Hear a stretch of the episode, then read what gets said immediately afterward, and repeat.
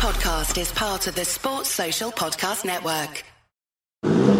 Hear that? That's the sound of the 2023 Chevy Silverado's 2.7 liter high output turbo engine, delivering 430 pounds per foot of torque with no compromised durability. Impressive power, whether you're helping friends move or just moving some friends. Thanks! This is the sound of a family with plenty of rear seat room to enjoy the ride. And most importantly, this is the sound of you heading to your local Chevy dealer today for a test drive. Find your Silverado and find new roads. Chevrolet. Hello guys, what is going on? Daniel Childs back here again for another edition of Let's Talk Chelsea. Hope you're doing well. Hope you had a great bank holiday weekend if you are in the UK, but just had a great weekend elsewhere around the world if you're watching this or listening to this on the podcast. Um, good to start a week really where Chelsea have won a game, uh, and it's it's quite a weird feeling this season to feel positive about Chelsea. If you haven't heard my thoughts on the game against Bournemouth, please go and check them out now.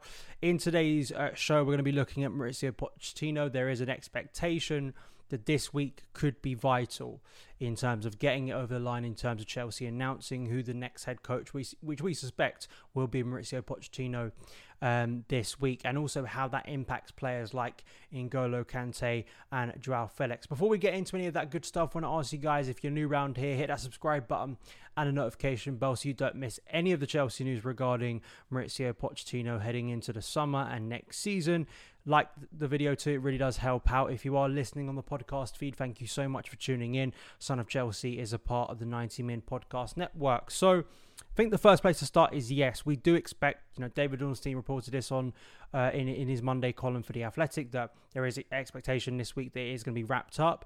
There's is kind of a mystery in terms of, you know, the reporting that well, they're going to wrap it up and they'll find the next head coach when it seems like, based on all the accurate reporting we have or, or good reporting, it is only going to be one man. I mean, Vincent Kompany, for instance, another contender, has recently signed a new contract with Burnley, so you can rule him out. And just the way things have been accelerating Pochettino's name consistently over recent weeks gives you an indication of who it's going to be. But hopefully, it can get over the line. I would just say I have been reading uh, Guillem Balagué's book, Brave New World, um, which is all about Pochettino and specifically it's inside the 16-17 season and i'm about halfway through it right now i definitely suggest if, if you just like football books and particularly if you're a fan of pep confidential which is probably my favorite football book i think this is you know you're going to enjoy this. Um, just from sort of a insight into one of the game's big coaches and, and particularly working at Premier League level during an exciting time for Spurs.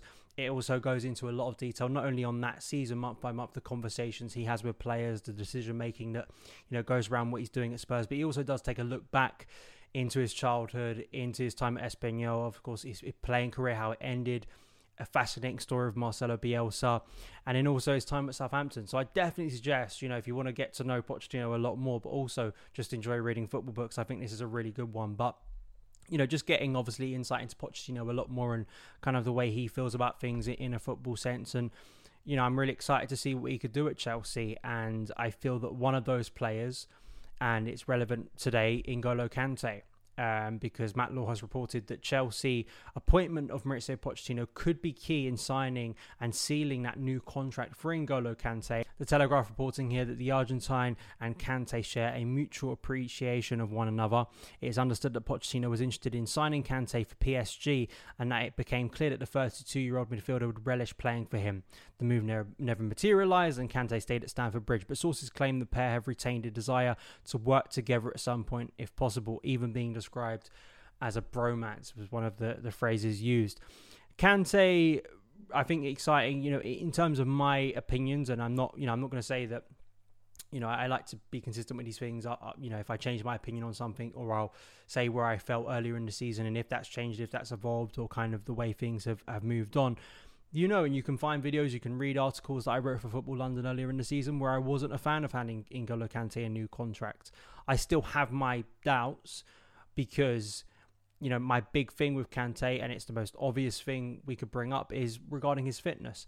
I think it's been really positive to see in recent weeks that you know I think the club managed him well when he's got back into uh, the team, and I think he's actually looked good. I think he's looked back to sort of um, peak Kante in, in certain glimpses. I thought the, the game against Liverpool uh, was a really good example of that. And of course, he, he created one goal against Bournemouth with a really good cross. And just hopefully can manage that for the rest of the season and, and hopefully have a full preseason with Mauricio Pochettino. And, you know, Kante, again, it's never been a question of his talent, of his impact, if you can keep him fit one extraordinary player, particularly for someone like Pochettino who likes to see his players run can say that's kind of a big part, but that is also is a fear later on in his career in terms of him breaking down. But you can absolutely see why a coach like Pochettino, I mean, any coach in football would want to have N'Golo Kante. He's one of the best midfielders we've ever seen. But I think, you know, with Kante and what could be done at the later stage of his career, to really keep that going? Can you know Pochettino, and, particularly from a fitness point of view, we did speak about this I say last week or the week before around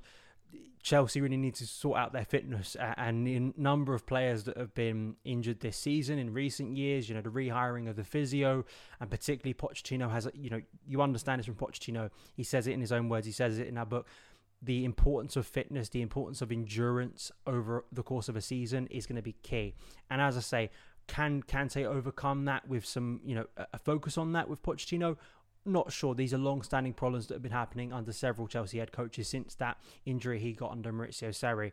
But I do think it would be very exciting to see if he could stay fit, what he could produce under Mauricio Pochettino next season. I also think the, the key thing always with Kante was investing in new midfielders.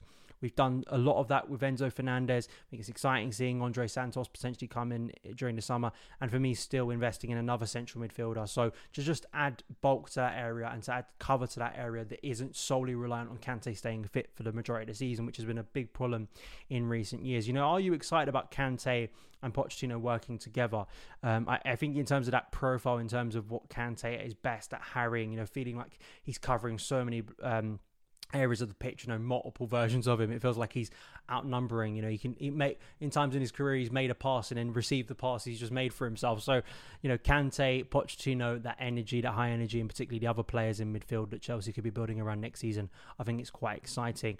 The next story uh, comes from Nizaar Kinsella and it regards uh, Joao Felix, who of course scored at the weekend. Um, swap deal talks as Atletico eye duo with transfers key to Mauricio Pochettino decision. Apparently, after a series of calls, Atletico continue to demand 88 million pounds, 100 million euros for their 23-year-old forward, but are open to another loan deal at a cost of about 16 million. Chelsea have also expressed their desire to reduce Felix's asking price through swap deals after learning that the Spanish side are interested in both Pierre-Emerick Aubameyang and Marc Cucurella. I don't know if swap deals, you know, this is the second summer now we're going to be going in when this ownership, uh, now with sporting directors and you'd like to think a more refined, you know, recruitment idea of, you know, personnel behind the scenes, uh, are maybe going to try and get some swap deals again. And I'm always very cynical of them because I think they are so rare. And, uh, you know, I think that the situation has to be perfect. And, you know, financially, in terms of what, what, there is the financial landscape of European football is very clear. You know what England, what English clubs can offer, the Premier League clubs can offer to European clubs who don't have as much finance. You know, it's important to those clubs that they can extract money from Premier League clubs, and you know if if they're getting a swap deal, obviously that fee is going to be lowered. And and you know what do they value more? You know, Pierre Emerick Aubameyang or more money for Joao Felix, a signing that hasn't worked out for them. Uh, I still stand by this, and I know he scored a nice goal at the weekend. It was a really good finish but I, I still don't see much value in going in uh, for Joao Felix. I, you know, I, I don't see it as, as kind of a priority for me this season. Um, but then, you know, you look at a 4 2 3 1, just kind of playing devil's advocate here. You look at a 4 2 3 1 that Pochettino could play. Felix, you know, obviously you could see him as a number 10. That was briefly tried. Uh, I think Graham Potter tried it for a little bit when Felix came in, sort of playing in behind the striker. With a better striker, you could finish chances uh, more consistently. Obviously, the, the different conversation, but I think at the moment he just isn't offering you know the end product or just you know the impact that I would want. And I think you know given how important this season, this summer is, sorry to kind of clear out a lot of the dead wood to try and refocus to, to hit a reset and to look at who's important, who's most valuable within this squad. You know, I think it, it's, just going to be a case where if that's what they're asking, and if you can't have a compromise with a swap deal, you should be. There's no justification for paying 88 million for for Joao Felix. There's there's no justification. It's not like this is a guy who earlier in his career, um, even in recent years. I mean, you you have to go back to 2019. You have to go back to Benfica, and that is a long way away now. Uh, there's been nothing in recent years to suggest he is an extraordinary player that is worth investing in uh, when that money could be spent somewhere else. And I also just think in terms of the squad composition and, and you know what we'll need and my questions over his ability off the ball with a coach like Pochettino I think there are better uses uh, of, of, those funds. But if you know, if you're sitting there and going that you can get Aubameyang and Marc Cucurella, I, I don't know if it would be both. I can't, I can't really see a situation where both players move on. Uh, that'd be quite extraordinary. You know, given those are two names that I think a lot of people, particularly Aubameyang, quite obviously would, would you know like to see the back of this this summer. I think Marc Cucurella that would obviously open the door for Ian Maatsen to come back, which is preferable in my point of view.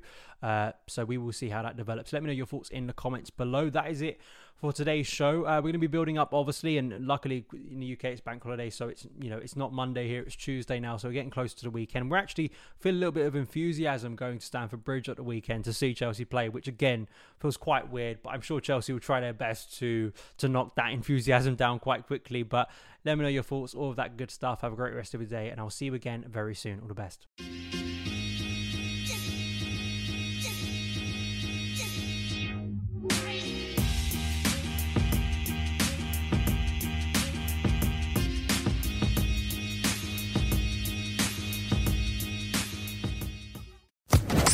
Social Podcast Network.